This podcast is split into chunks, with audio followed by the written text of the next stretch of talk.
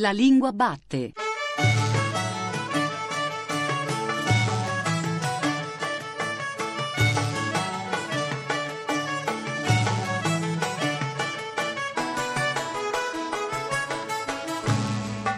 Buongiorno, buongiorno da Giuseppe Antonelli, bentornati e bentornate anche stamattina all'ascolto della Lingua Batte, il programma di Radio 3 tutto dedicato alla lingua italiana. Stamattina protagoniste della nostra trasmissione sono le mani, le mani che hanno scritto i testi più importanti della nostra tradizione letteraria, ma anche le mani degli scriventi comuni e delle scriventi comuni, quelle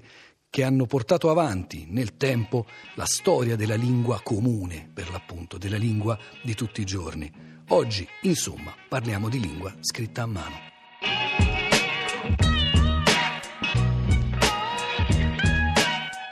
Possiamo dire che la scrittura si dispiega sulla pagina bianca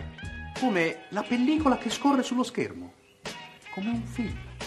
E come un film, la scrittura ci racconta la vita delle persone e il rapporto che le persone hanno con gli altri e con se stesse.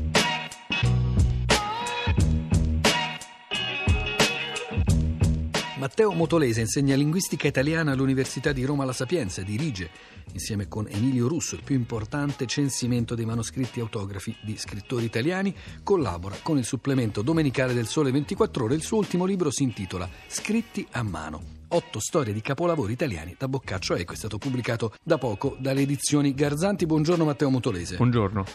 Allora, la scrittura come la pellicola di un film, la scrittura a mano, questo era un brano, quello che abbiamo appena sentito, tratto da un cortometraggio intitolato Il grafologo di Alberto Pucci, vincitore del premio Corto Lazio 2002, ma a noi serve per entrare subito nel tema. Il primo aspetto della questione è quella scrittura a mano che ci rivelava così tanto delle persone non si usa quasi più. Beh, oggi sì, diciamo non si usa quasi più nell'uso comune di tutti e devo dire forse non si usa quasi più, o meglio si usa meno anche eh, da parte degli scrittori che quasi sicuramente useranno il computer per scrivere e, e quindi in realtà certamente perdiamo un contatto, perdiamo qualcosa di, eh, di, molto importante che per i secoli passati ci permette di ricostruire moltissimo perché ovviamente la scrittura a mano è depositata su un oggetto che proviene da un tempo molto definito e che racconta anche quel tempo se lo si sa guardare o raccontare. E Matteo Motorese racconta, proprio nel senso narrativo dell'espressione, il suo incontro con questi documenti storici. Proprio la prima cosa che colpisce, anzi la prima cosa che viene raccontata di volta in volta in ogni puntata di questo lungo racconto è l'aspetto fisico, la concretezza, il peso, la, la ruvidezza della pergamena. Allora, cominciamo da questo. Che cosa passa attraverso l'aspetto fisico della scrittura che noi ci perdiamo invece leggendo, che so io, l'edizione critica o tascabile di uno di questi capolavori? Beh, allora, la prima cosa è sicuramente il fatto che leggendo direttamente la lingua degli autori si è in contatto con una lingua diversa, soprattutto per il passato. Noi leggiamo Petrarca, Boccaccio, eh, ma anche Ariosto in parte, delle, una, in una versione che è in un certo senso normalizzata, cioè è resa più accessibile al lettore moderno. Nel passato, ovviamente, eh, la lingua era in parte diversa e quindi il contatto diretto con questi manoscritti permette per prima di tutto di confrontarsi, di calarsi sostanzialmente nella lingua di secoli fa. E di scoprire, per esempio, che anche Boccaccio usava la K, scriveva care calandrino. E colpisce proprio nel caso del Boccaccio il fatto che il contatto diretto autoptico, come si dice, con il testo è quello che rivelò a Branca l'autografia, il fatto che fosse proprio quella copia del Decameron che era stata scritta di mano da Boccaccio. Eh sì, perché in realtà quel manoscritto è un manoscritto oggi conservato a Berlino, l'Hamilton 90, è un manoscritto che era noto da tempo ed è stato solo negli anni 60 del Novecento definitivamente attribuito alla mano di Boccaccio, perché come spesso accade per i manoscritti antichi non si hanno le firme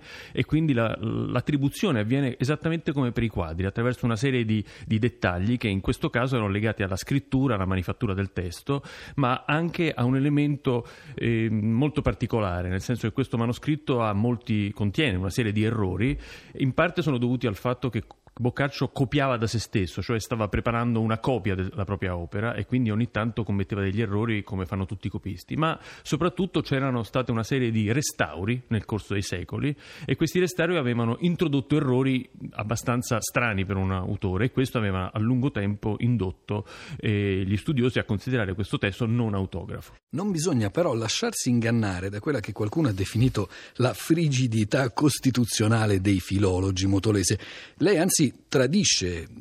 di passo in passo, di incontro in incontro, molta emozione quando arriva a toccare con mano ciò che è stato scritto con mano nei grandi capolavori della nostra scrittura. Qual è stato di questi testi, di questi autori, di questi documenti quello che le ha procurato l'emozione maggiore? Ma allora le emozioni più forti sono state due. La prima è quella quando in una sala riservata della Biblioteca Vaticana ho potuto vedere, e questa volta per la prima volta, il manoscritto di, di Petrarca. E perché è un manoscritto eh, importantissimo, è solamente in parte autografo di Petrarca e, ed è il manoscritto sulla quale si costruisce sostanzialmente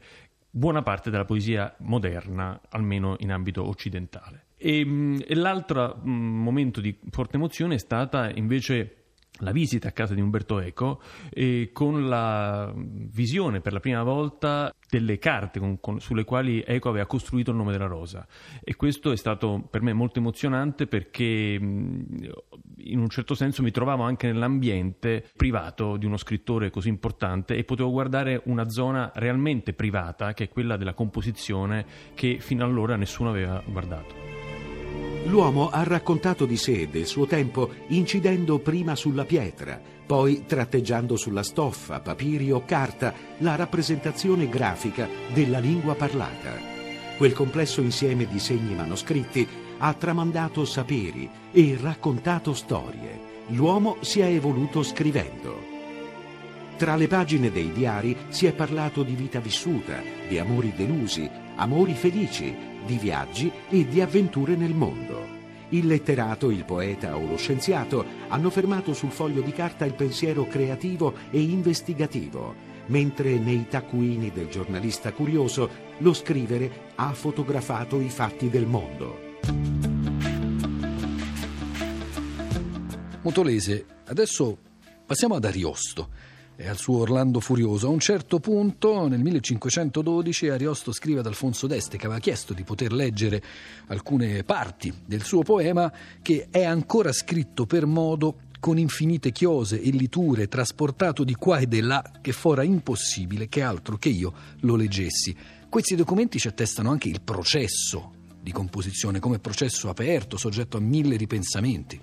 Beh, io eh, sì, per raccontare proprio l'Orlando Furioso e anche quel periodo affascinante di nascita della stampa e di impatto della stampa sulla letteratura, ho scelto le carte eh, di composizione sostanzialmente degli ultimi canti dell'Orlando Furioso, cioè le fasi in cui Ariosto, dopo aver già scritto l'intero poema sostanzialmente, prepara una riedizione e aggiunge delle parti. Ebbene, noi oggi a Ferrara abbiamo una serie di, un fascio di carte che contengono tutte le fasi di scrittura di questi canti, dai primi abbozzi sino alle copie che Ariosto prepara per darle ai tipografi e su cui i tipografi segnano i, i loro eh, segni di impaginazione. E in realtà le carte che ho visto sono carte piene di liture, cioè di cancellature, piene di spostamenti di qua e di là, perché ci sono ottave che Ariosto prende e sposta da una carta all'altra, e ci sono continue prove, diciamo, diversi e chiaramente sono carte che solamente lo scrittore era in grado di ricomporre in una scrittura continua. Noi lo possiamo fare perché abbiamo non solo le edizioni moderne, ma abbiamo nello stesso manoscritto le copie che Ariosto stesso ha fatto di quelle,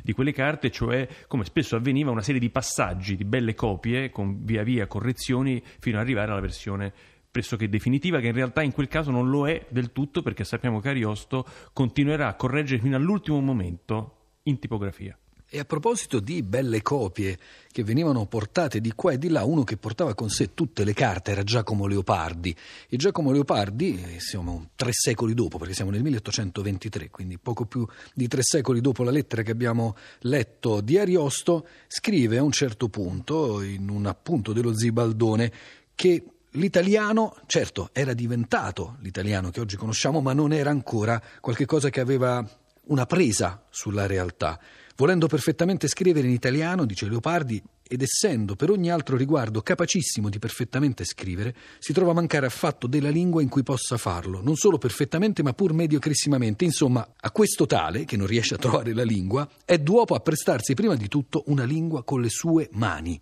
con le sue mani. Torniamo al punto di partenza, Motolese. Beh, questa è un'espressione bellissima, cioè farsi una lingua con le proprie mani. E in realtà è esattamente la sensazione che si ha guardando le carte di Leopardi, ma possiamo dire quelle di tutti gli scrittori, almeno fino a Leopardi, perché ognuno di quegli scrittori ha avuto bisogno di forgiare un italiano che non era pronto già per l'uso in un certo senso. È estremamente affascinante guardare le carte di Leopardi perché si vede il laboratorio leopardiano, cioè si ha una immagine della sua lingua a tre dimensioni, perché eh, Leopardi in realtà aveva un metodo di lavoro eh, che era quello di sostanzialmente lasciare nei margini tutta una serie di varianti. Faccio un esempio, per una, un, una, un, aggettivo lui è in, in, grado di scrivere accanto una decina di, di sinonimi e non scegliere, lasciarli lì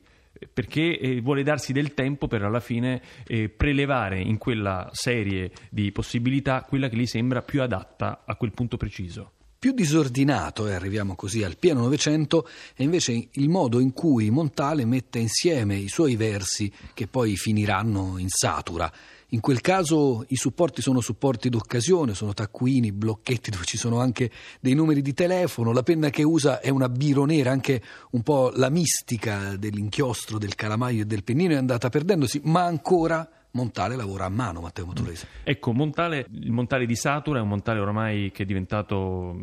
è già senatore, di lì a poco vincerà il premio Nobel, è un Montale celebrato nelle università, studiato a scuola e, e, e, dopo un periodo in cui non scrive più versi, lui stesso dice ho cominciato a riscrivere, il verso è spruzzato fuori in modo abbastanza casuale mentre eh, scrivevo anche editoriali o Elzeviri, anzi per il Corriere della Sera. Ebbene, le testimonianze che noi abbiamo oggi oggi conservate al centro e per il manoscritto di Pavia ci testimoniano una scrittura che veramente spruzza fuori perché ci sono queste carte e in particolare un taccuino, un taccuino da tasca di quelli che si comprano in, in tabaccheria per pochi, per pochi, soldi in cui Montale segna appunto numeri di telefono, appuntamenti e poi ogni tanto delle poesie. Una fra queste è la famosa Ho sceso dandoti il braccio almeno un milione di scale che occupa eh, appunto lo spazio di una paginetta e sembra essere nata quasi così, di getto. Abbiamo citato quasi tutti e otto gli scrittori,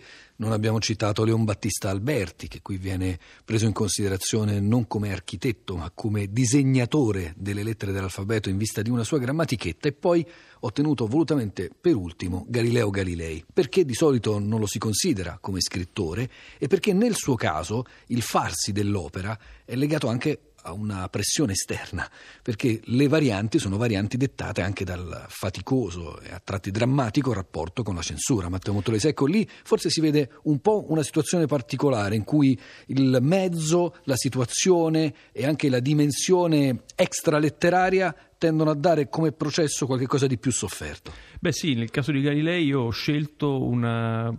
è l'unico in un certo senso non manoscritto completo, nel senso che io ho scelto l'edizione a stampa del dialogo sobre i due massimi sistemi del mondo personale di Galileo, su cui Galileo continua a lavorare dopo averla pubblicata nel 1632 e continua a lavorare probabilmente sperando di poter fare una nuova edizione, esattamente come aveva fatto Ariosto, come era abbastanza normale fare in epoca appunto della stampa. E solo che eh, in realtà quelli sono i mesi nei quali Galileo è, è sotto la pressione dell'Inquisizione e, e infatti eh, in realtà non farà, non solo non farà altre edizioni, ma sarà costretto a biurare da lì a poco. Ed è in questo manufatto si vede un aspetto che colpisce. Galileo aveva interfogliato questa edizione a stampa, cioè aveva aggiunto delle carte bianche alla fine di ognuna delle giornate dei dialoghi. Ebbene, alcune di queste sono piene, altre sono preparate ma rimangono bianche. E mm, io ho intitolato quel capitolo Il bianco e il nero perché eh, c'è un appunto in questo testo diciamo, di, di, Galilei, in cui Galilei a un certo punto scrive la differenza fra il bianco e il nero